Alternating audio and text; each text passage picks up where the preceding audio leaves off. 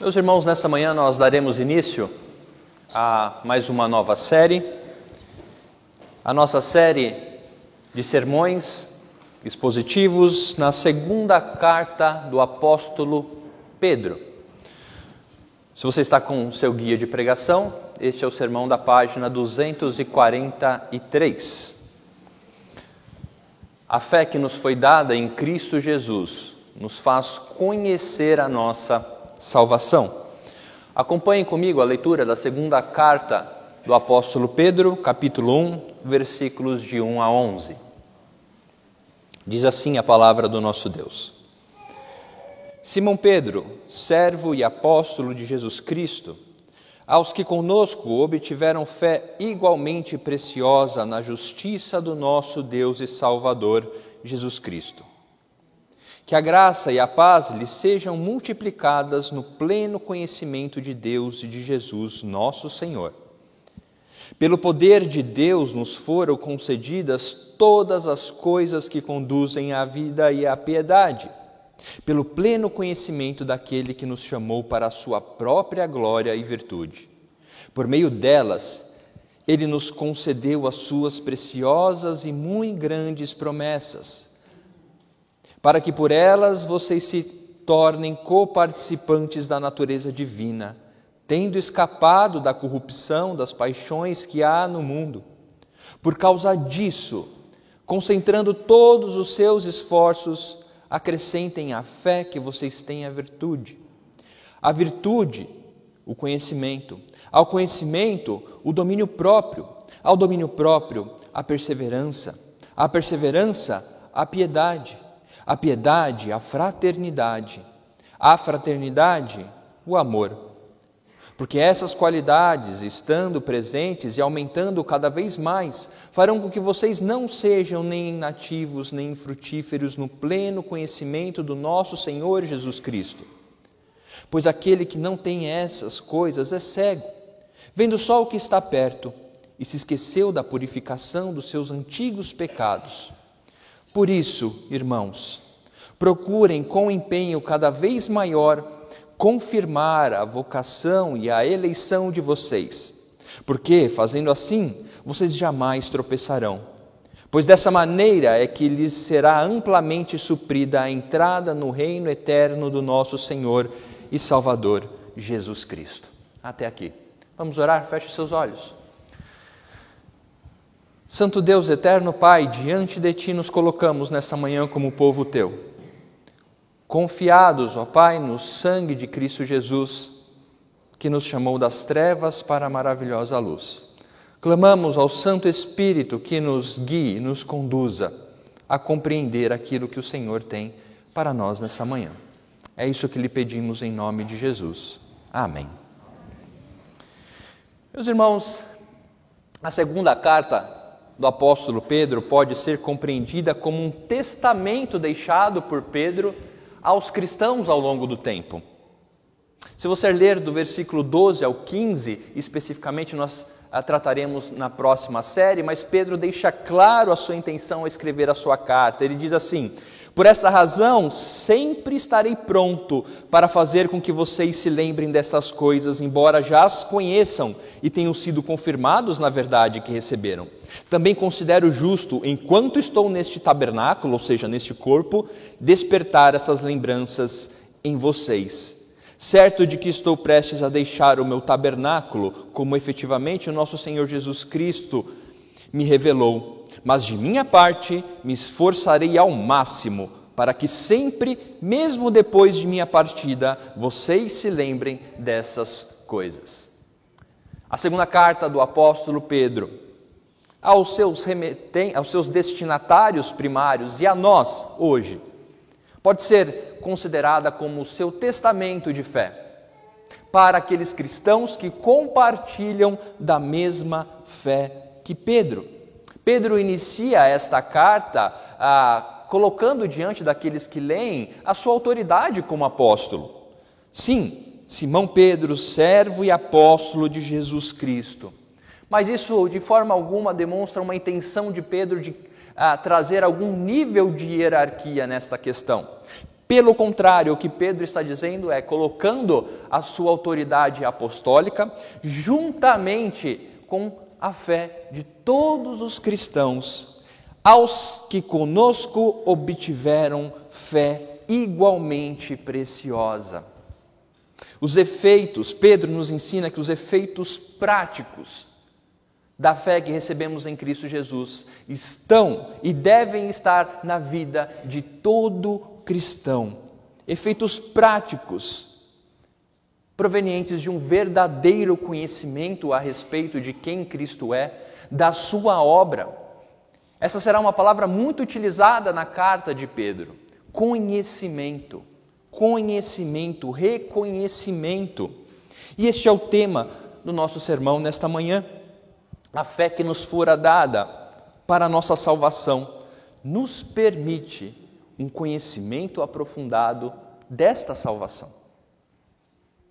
Você crê que você foi salvo em Cristo Jesus? Nessa manhã eu lhe convido, à luz da palavra, a fazer essa pergunta: Quais as evidências? Como eu usufruo e experimento desta salvação? Vejam que há uma grande diferença entre conhecer e saber a respeito de algo. Eu sei que no vocabulário, no nosso vocabulário português, muitas vezes essa palavra ela se é, é utilizada de formas uh, distintas, mas muitas vezes quando você pergunta para alguém se você conhece aquela pessoa, ela não traz o mesmo peso do que a palavra no original no grego. Aqui, quando nós falamos de conhecer, nós estamos falando de você realmente saber sobre algo, em contrapartida a um conhecimento de simplesmente uh, ouvir falar. Eu posso te perguntar, por exemplo, sobre uma pessoa famosa, nós temos agora a, a febre do álbum de figurinha da Copa. Eu posso te perguntar se você conhece, por exemplo, um jogador de futebol. Você conhece o Neymar? Você vai pode falar, não, conheço. Mas se eu lhe perguntar quais são os gostos, qual a comida preferida, como ele realmente é, você na verdade simplesmente vai saber sobre ele. Eu sei que é um exemplo bem simples, meus irmãos, mas o que eu quero trazer aqui, nós iremos nos aprofundar, é que este conhecimento que Pedro tratará é um conhecimento apropriativo. É o conhecimento que você adquire e passa a se apropriar daquilo que ele lhe revelou. Nós veremos no nos versículos ah, 2, 3 e 8 Pedro utilizando esse conhecimento. Em contrapartida, no versículo 5, Pedro vai utilizar o conhecimento de simplesmente aquele conhecimento comum que nós adquirimos quando aprendemos sobre alguma coisa. Não. O que Pedro está falando é que a nossa conversão, o ato da nossa conversão, o ato da nossa salvação, é a revelação da obra de Cristo Jesus que nos é feita conhecida para que nos apropriemos dela. Você conhece realmente a obra de Cristo em sua vida? Nós realmente nos apropriamos do efeito, dos efeitos da obra de Cristo em nossa vida? Vejam só que Pedro faz essa distinção, assim como o apóstolo Paulo faz ao longo das suas cartas em 2 Timóteo 3, de 6 a 7, ele vai utilizar o conhecimento da verdade. Quando ele escreve a Tito, capítulo 1, versículo 1, Paulo, servo de Deus, ele diz, e apóstolo de Jesus Cristo, para promover a fé dos eleitos de Deus e o pleno conhecimento da verdade. Romanos 1, 28, ele também nos ensina, Paulo, a respeito daqueles que negam o conhecimento e por haverem desprezado o conhecimento de Deus, o próprio Deus os entregou a um modo de pensar reprovável. É certo, meus irmãos, que o apóstolo Pedro nos apresenta que este conhecimento é a fonte da graça e paz concedida a todos os crentes. Quando ele saúda os seus irmãos, que a graça e a paz lhe sejam multiplicadas no pleno conhecimento de Deus e de Jesus, nosso Senhor. Pleno conhecimento. Embora se apresente, como eu disse, apóstolo de Jesus Cristo, Pedro reconhece e nos ensina que a nossa fé é compartilhada com todos os cristãos, não por méritos próprios, não por quanto tempo você está na igreja, não pelo seu conhecimento acadêmico, mas pela obra de Cristo na sua vida, de forma que você possa se apropriar dela e receber graça e paz.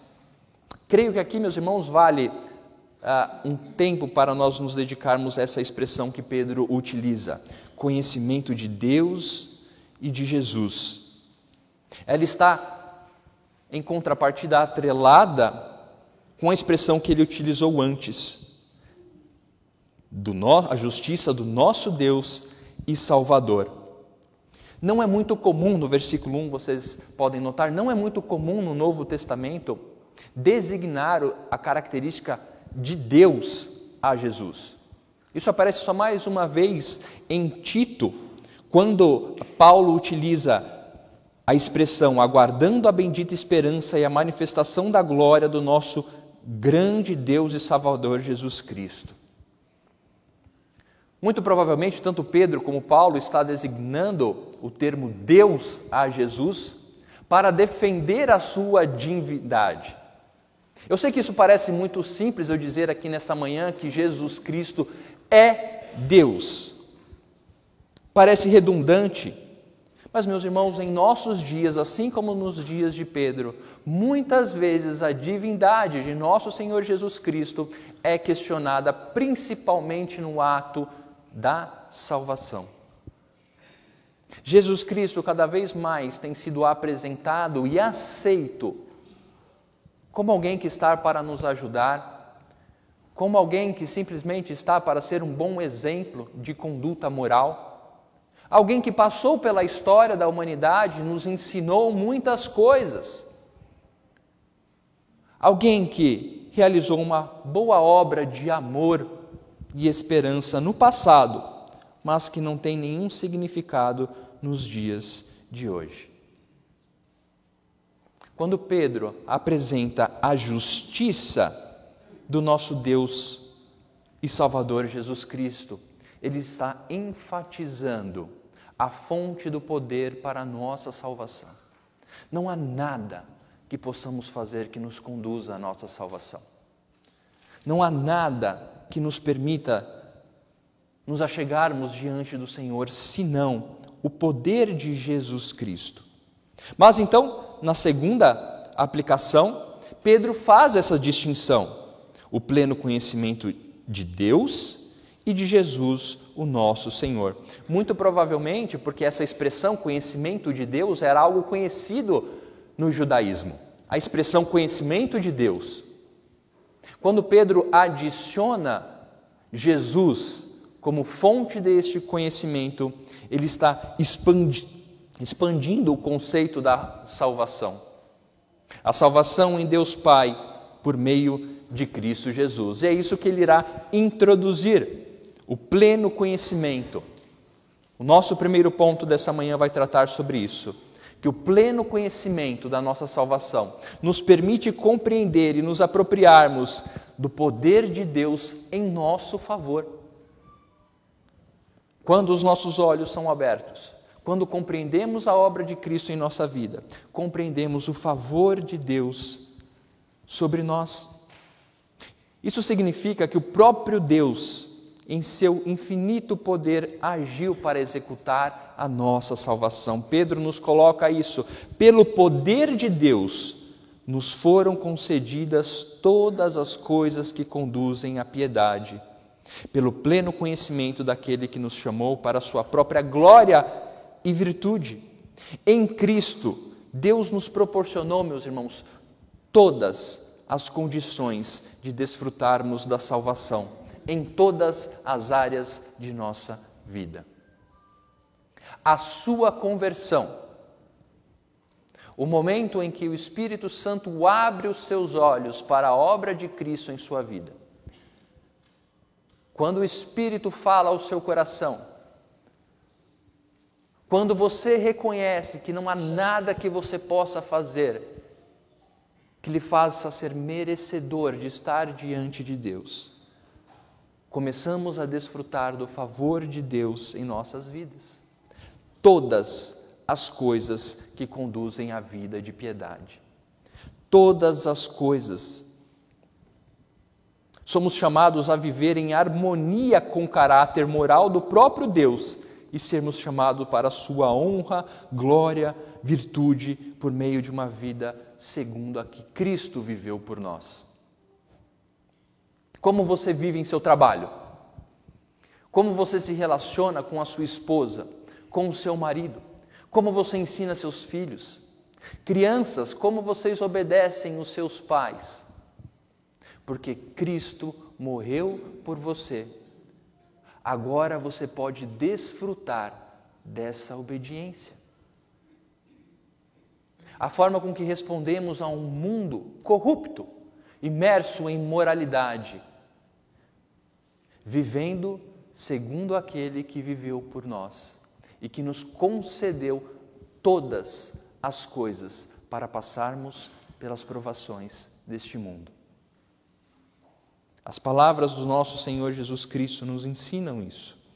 O próprio Jesus Cristo nos ensina a respeito disso em sua oração por aqueles por quem ele morreu. João 17:10, por exemplo, Cristo diz: "Todas as coisas são tuas, Senhor, e as tuas coisas são minhas, e neles eu sou glorificado."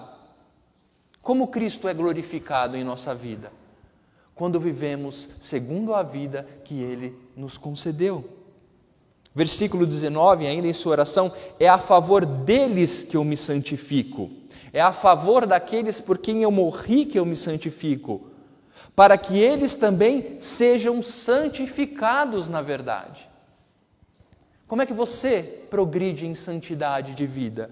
Porque Cristo se santificou por você porque Cristo encarnou como homem, sofreu todas, todas as dores possíveis e imagináveis, para que hoje, não importa o que você esteja passando, não importa a dificuldade, não importa a aflição, não importa a dor, não importa as provações, você saiba que por Cristo todas as coisas lhes foram concedidas para passar por tais provações.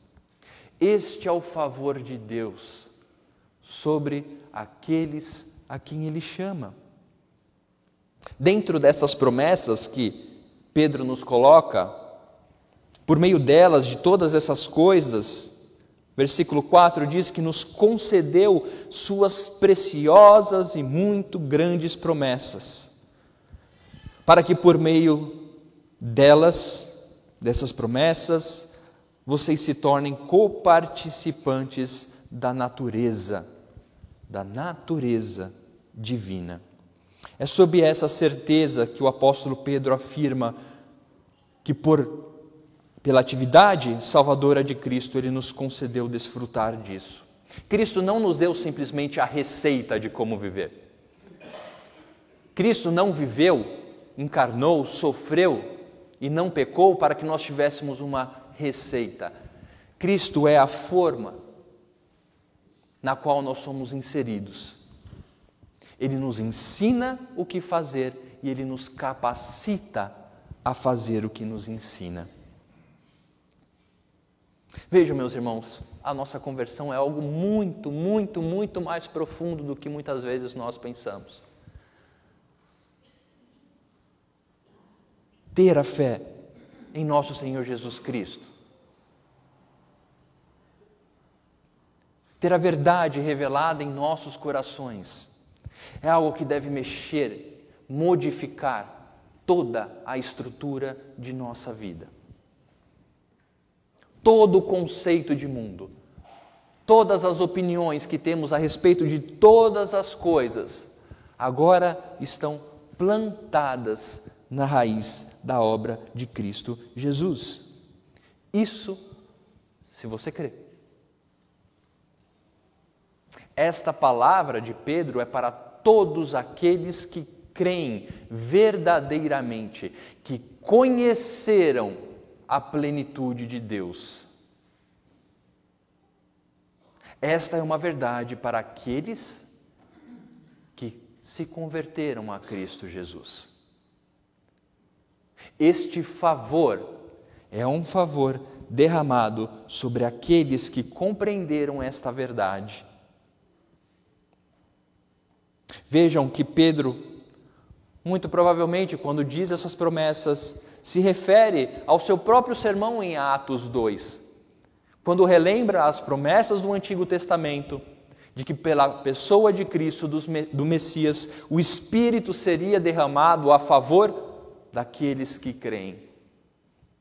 Você já parou para pensar que a sua conversão, dada por Cristo Jesus, aplicada pelo Espírito Santo, faz de você o receptáculo do Espírito de Deus?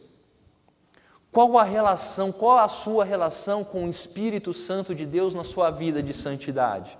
Eu sei que por muitas vezes nós ah, focamos o nosso conhecimento a respeito de Deus Pai, Deus Filho, mas não se esqueçam, o Espírito Santo é Deus e o seu papel é agir na vida daqueles a quem o Pai chamou. O Espírito Santo age em nossa vida. O próprio Senhor Jesus Cristo nos ensinou esta promessa. João 14, dizendo que se vocês me amam, guardarão os meus mandamentos, eu pedirei ao Pai e ele lhe dará outro consolador, a fim de que esteja com vocês para sempre. É o Espírito da verdade, que o mundo não pode receber, porque não o vê nem o conhece. Vocês conhecem, porque ele habita com vocês e estará com vocês. Mais adiante, João 16, o nosso Senhor diz: Porém, quando vier o Espírito da Verdade, ele os guiará em toda a verdade. Você tem experimentado a ação do Espírito Santo na tua vida? Não muitas vezes como muitos buscam, de forma miraculosa, extraordinária, mas simplesmente lhe ensinando a dizer não ao pecado.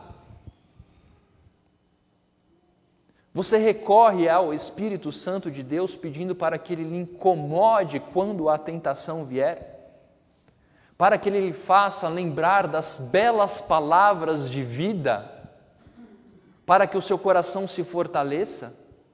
O Espírito Santo de Deus foi dado a todos aqueles que creem, a todos aqueles que chegaram ao pleno conhecimento o Espírito Santo age. Muitos buscam sinais miraculosos a respeito da ação do Espírito Santo. E eu digo, você quer algo mais maravilhoso, espetacular, sobrenatural do que a sua conversão? Do que a minha conversão? Morto em meus delitos e pecados, filho da ira de Deus e transformado e transformado. Isso nos ensina, meus irmãos, que ao receber o favor de Deus, não importa o quão distante você está de Deus, não importa o quão fundo você está em moralidade, a salvação em Cristo Jesus transforma, transforma aqueles que a recebem, porque é o favor de Deus derramado. Portanto, o nosso primeiro ponto desta manhã ressalta ter o pleno conhecimento de nossa salvação significa crer, no sentido de se apropriar verdadeiramente do poder de Deus revelado e exercido em Cristo Jesus. Essa é a verdadeira conversão. Ser convertido, converter-se, mudar de rota de vida, significa ser retirado, como Pedro diz, tendo escapado da corrupção das paixões humanas, ser retirado da escravidão do pecado, ser retirado de não poder dizer não ao pecado, porque a salvação é o favor de Deus derramado na vida daqueles que nele creem. Mas como podemos identificar isso? De forma prática, como na sua segunda-feira de manhã você pode verificar o poder de Deus ao, a seu favor.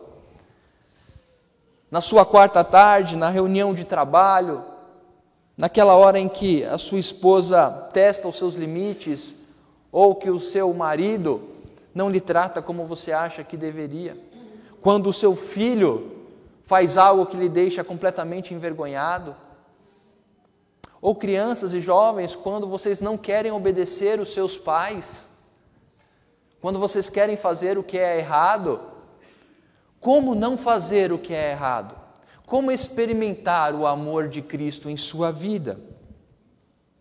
Vejam que o apóstolo Pedro apresenta aquilo que seria as todas as coisas que ele menciona, ou algumas delas, que nos conduzem a esta vida de piedade. Certamente esses aspectos do versículo 5 ao 9 não são uma lista religiosa do que fazer, mas demonstram que a vida do crente é evidenciada, primeiro por si mesmo e depois aos outros, por uma transformação. Pedro diz: por causa disso, por causa disso, por causa do poder de Deus a favor de nós, concentrando todos os nossos esforços, ou seja, toda a força que temos, mudem de vida. Acrescentem a essa fé que vocês têm a virtude, a virtude, o conhecimento. Este conhecimento aqui é diferente, é o conhecimento de buscar compreender cada vez mais as coisas o conhecimento, o domínio próprio, o domínio próprio, a perseverança, a perseverança, a piedade, a piedade, a fraternidade, a fraternidade, o amor. Porque essas qualidades, estando presentes e aumentando cada vez mais, farão com que vocês não sejam nem nativos nem infrutíferos. Pedro nos exorta a nos apropriarmos de uma vida transformada como crentes libertos da escravidão. Não somos mais escravos do pecado em Cristo Jesus. Mas isso precisa ser experimentado por cada um de nós em todas as coisas que nos conduzem nessa vida. Não é só no ambiente religioso, mas é naqueles momentos mais difíceis ou naqueles que ninguém está vendo o quanto você experimenta o poder da salvação em sua vida, o quanto eu, no escondido de minha mente, do meu coração, posso responder a esta pergunta. Eu tenho experimentado isso, a minha vida demonstra isso. A virtude, o conhecimento, o domínio próprio o quanto as minhas paixões me conduzem, ou o quanto eu conduzo as minhas paixões. O quanto tentações são guias de minha vida, ou o quanto a minha fé me guia para saber que nenhuma tentação me sobreveio que não fosse humana.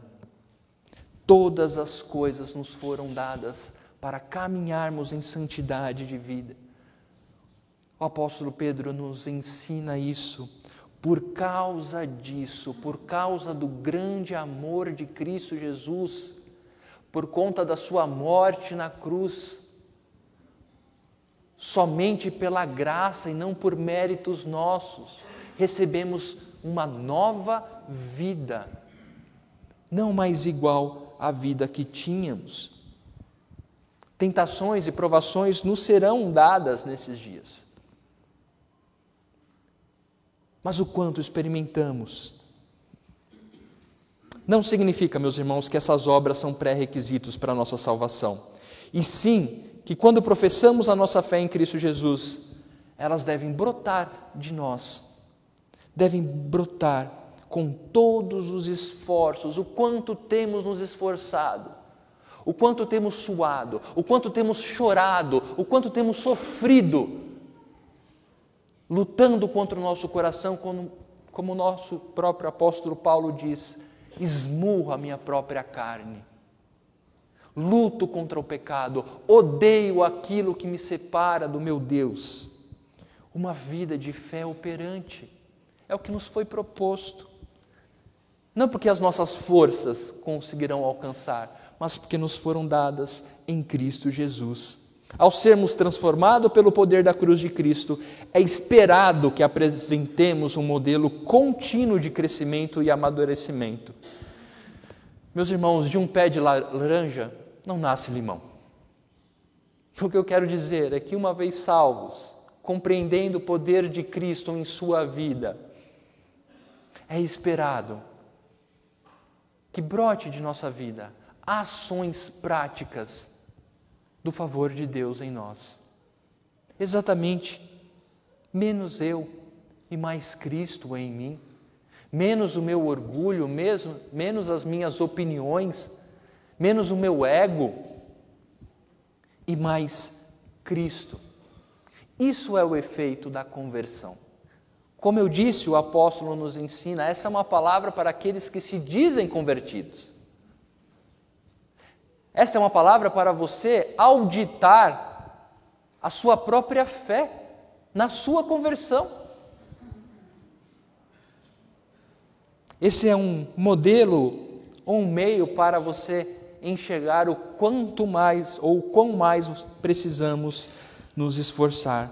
Esta é a ação prática do Espírito Santo em nossa vida.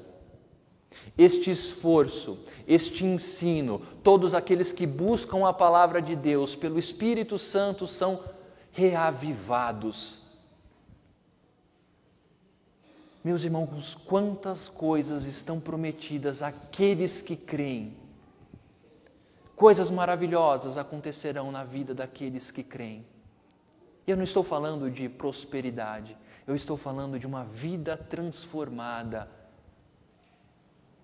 Uma vida capaz de lutar contra os próprios desejos, experimentando o favor de Deus de forma operante. Aqueles que assim não fazem, meus irmãos, Pedro nos alerta, vivem como cegos. Se você está aqui essa manhã ou nos acompanhando pelo canal de mídias, se você não tem essa compreensão do efeito da obra de Cristo Jesus, você pode estar caminhando ou guiando como um cego a caminho do abismo. Exatamente.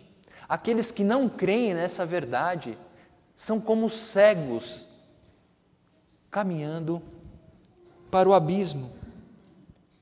Mas com bengalas, andadores das paixões humanas.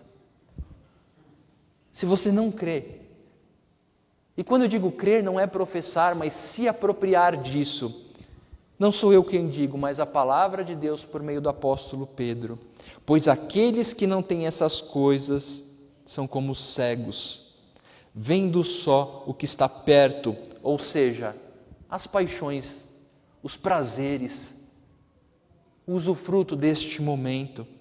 Eu quero fazer porque me dá prazer, eu quero fazer porque me beneficia, eu quero fazer porque acho que eu estou certo. Vendo só o que está perto e se esquecem da purificação dos seus antigos pecados. Cegos a caminho do abismo, sempre sendo guiados pelos seus próprios desejos, não experimentando a purificação de seus pecados na cruz de Cristo, mas sendo conduzidos à condenação. E este é outro tema que muitas vezes é esquecido nos meios religiosos. Quando eu disse que Pedro apontou Cristo como Deus para combater uma falsa impressão a respeito da pessoa de Cristo, este é um outro ponto que devemos lembrar há condenação para os que não estão em Cristo Jesus. O nosso próprio Senhor Jesus Cristo deixou claro que Ele virá para buscar os seus, aqueles que nele creem, aqueles que compreendem o favor de Deus em sua vida e vivem de uma forma operante. Aos que não, condenação está. Eu quero lhe dizer essa manhã que a única forma de não sermos condenados à morte eterna é crermos de uma forma apropriativa da obra de Cristo em nossa vida. Mas a palavra, como eu disse de Pedro, é um testemunho de fé aos cristãos que compartilham da sua fé.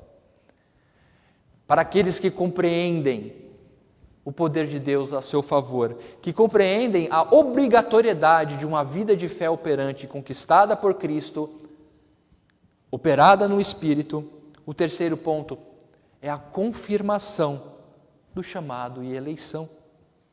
Buscamos com empenho, versículo 10, Pedro diz: busquem com empenho cada vez maior o desenvolvimento da nossa vida em Cristo.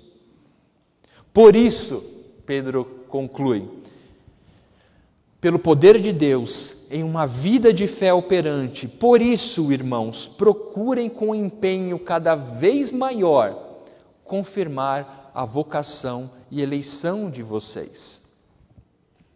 Esforço ao crescimento espiritual por meio de uma vida de santificação operante é necessário porque Cristo nos deu tudo que é necessário para isso. Não podemos esperar escapar das tentações deste mundo, das provações, como eu disse, presentes em nossa vida neste mundo por conta do pecado. Mas quando nos tornamos plenos conhecedores, quando nos apropriamos da obra de Cristo em nossa vida, que é a nossa conversão, recebemos todos os recursos espirituais para isso. O nosso Senhor Jesus nos ensina em sua oração. Eu recorro a ela novamente em João 17.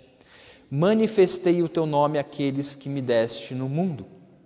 Eram teus, e tu os deste a mim, e eles têm guardado a tua palavra. Agora eles reconhecem que todas as coisas me tens dado provém de ti porque eu lhes tenho transmitido as palavras que me deste, e eles receberam verdadeiramente, reconheceram que saí de ti e creram que tu me enviaste. É por eles que eu peço, não peço pelo mundo, mas por aqueles que me deste, porque são teus. A salvação, embora concedida pelos méritos de Cristo, é evidenciada por uma vida de busca e transformação não se trata somente da nossa pública profissão de fé, mas de o quanto essa fé é operante em nossa vida. Não se trata de o quanto você diz crer em Cristo Jesus, mas o quanto você vive, porque crê em Cristo Jesus. O quanto você experimenta da obra de Cristo na cruz no trato com a sua esposa, com o seu marido. O quanto os seus filhos são encaminhados na vida deles. Não pelo que você acha certo, mas porque Cristo. Filhos, adolescentes, o quanto vocês respeitam, obedecem, honram seus pais. Não porque eles são bons, porque eles fazem tudo o que vocês querem, mas porque Cristo morreu na cruz para que você pudesse fazer isso. E todas as vezes que você faz, você agrada a Deus. É isso mesmo, crianças. Todas as vezes que vocês obedecem, vocês não estão somente agradando o Pai de vocês, mas vocês estão experimentando o que Cristo fez por vocês na cruz. Adolescentes, jovens, em meio a tantas provações desse mundo, uma vida de moralidade sexual, uma vida de libertinagem, Tomem cuidado. Aqueles que vivem segundo a obra de Cristo não só experimentam o seu poder, não só são capacitados a viver de forma santa, mas também por meio desse estilo de vida confirmam a sua eleição. Confirmam ser chamados. Aqueles a quem eu dei as minhas palavras, aqueles que reconheceram, aqueles que creram, é por estes que eu oro, o nosso Senhor Jesus Cristo nos disse. É por estes que vivem se esforçando, lutando contra o pecado, é por eles que eu oro. Vejam como a nossa conversão é muito mais profunda do que simplesmente ou apenas a pública profissão de fé. Normalmente eu digo para aqueles que fazem entrevista comigo: é o primeiro passo. Na verdade, nós sempre dizemos que esse ato não é o ato onde a pessoa se converte. Isso aconteceu lá atrás. E agora professamos. Mas depois de professar, devemos viver confirmando a obra de Cristo em nossa vida. Provavelmente, Pedro parece enfatizar esta questão porque o tempo em que ele vivia havia o perigo da libertinagem. O perigo de que Não importa o que você faz na carne, o importante é que você creia em algo espiritual. Não caia nesse erro de achar que simplesmente aquilo que você diz lhe concede experimentar o favor de Deus, lhe concede ser capacitado para isso. Não. Irmãos, procurem com empenho cada vez maior confirmar a vocação e eleição de vocês, porque fazendo assim vocês jamais tropeçarão. E aqui Pedro não está falando de deslizes, como João diz, aquele ou o próprio apóstolo Paulo, aquele que está em pé, cuidado para que não caia. O que Pedro está dizendo aqui é que fazendo isso, vivendo assim, confirmaremos que fomos chamados, confirmaremos que realmente nos convertemos, confirmaremos o que versículo 11 finaliza, pois desta maneira é que lhe será amplamente suprida a entrada no reino eterno.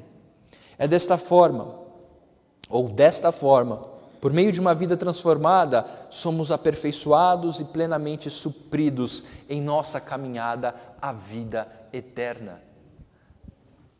Outro tema muito esquecido nos dias de hoje a sua conversão traz com ela a certeza de que você está em uma caminhada, como o próprio Senhor Jesus Cristo. Não somos desse mundo, aqui estamos caminhando para algo maior.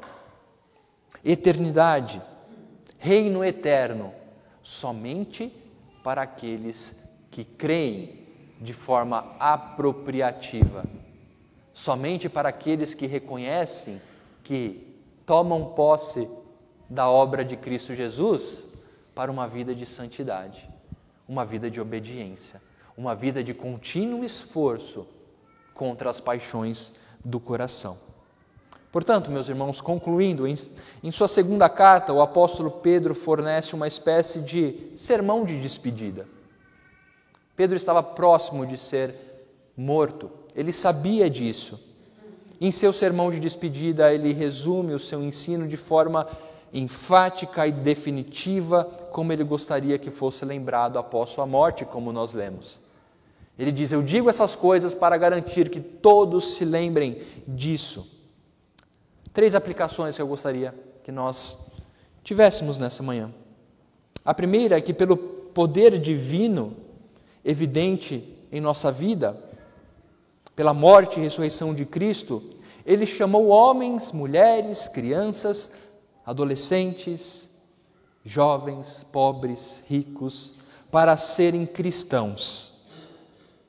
E quando eles chegam ao conhecimento dessa verdade em sua conversão, eles também recebem através desse conhecimento a graça de Cristo que os capacitará.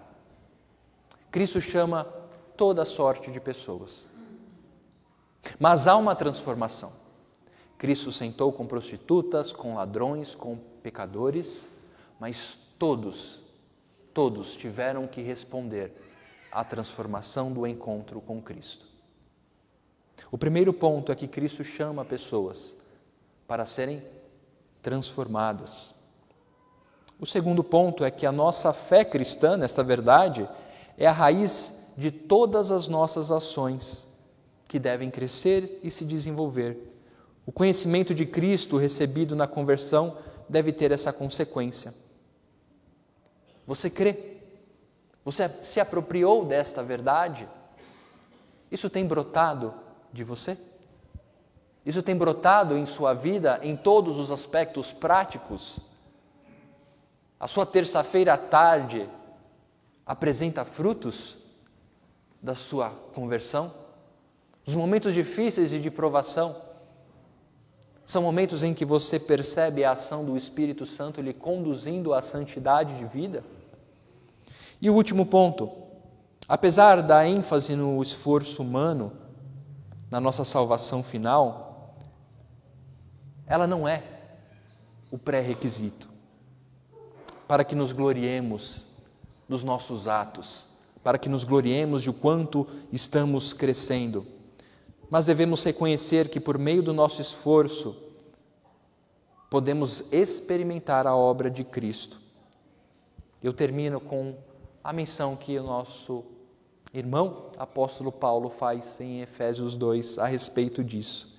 Porque pela graça de vos, pela graça vocês são salvos mediante a fé. Isso não vem de vocês, é dom de Deus. Não de obras para que nem se glorie, pois somos feitura deles, criados em Cristo Jesus para boas obras. Somos criados para isso. A aplicação final é que o nosso chamado é um chamado para transformação de vida. Você teve a sua vida transformada? Você deseja ter a sua vida transformada? Creia que Cristo morreu. Creia que a morte de Cristo é suficiente para que você caminhe neste mundo, apesar dos pesares, apesar do seu histórico, apesar do que você já passou em sua vida. Não importa, porque não são por meios humanos, mas pelo poder de Cristo na cruz. Se você crê, Experimente o favor de Deus em sua vida à medida que você transforma a sua vida por meios práticos, sabendo que o Espírito Santo lhe capacita a isso. E por fim, ao fazer isso, experimente aquilo que João nos ensina e receberam o poder de serem chamados filhos de Deus. Que o Senhor nos abençoe. Feche seus olhos, vamos orar. Senhor, obrigado pela tua palavra. Obrigado, ó Pai, porque o Senhor decidiu se revelar a nós. Por misericórdia, por amor insondável, não por méritos. O Senhor se fez conhecido e plenamente conhecido na pessoa de Cristo. Aquele que nos, nos conduziu das trevas para a maravilhosa luz, Senhor. Senhor, que essa verdade, ó Pai, entre em nosso coração. E que deste coração, ó Pai, frutos cresçam, amadureçam de obediência, de temor, de alegria em dizer não às nossas paixões. E sim, ó Pai, à tua vontade em todas as áreas de nossa vida, que possamos cada dia mais experimentar a confirmação da nossa eleição. Que possamos experimentar a certeza do nosso chamado e de que estamos caminhando rumo ao reino eterno, junto ao Senhor e ao nosso Salvador Jesus Cristo, por meio do Espírito Santo que age em nós, para que possamos assim caminhar. É no nome de Cristo que oramos. Amém.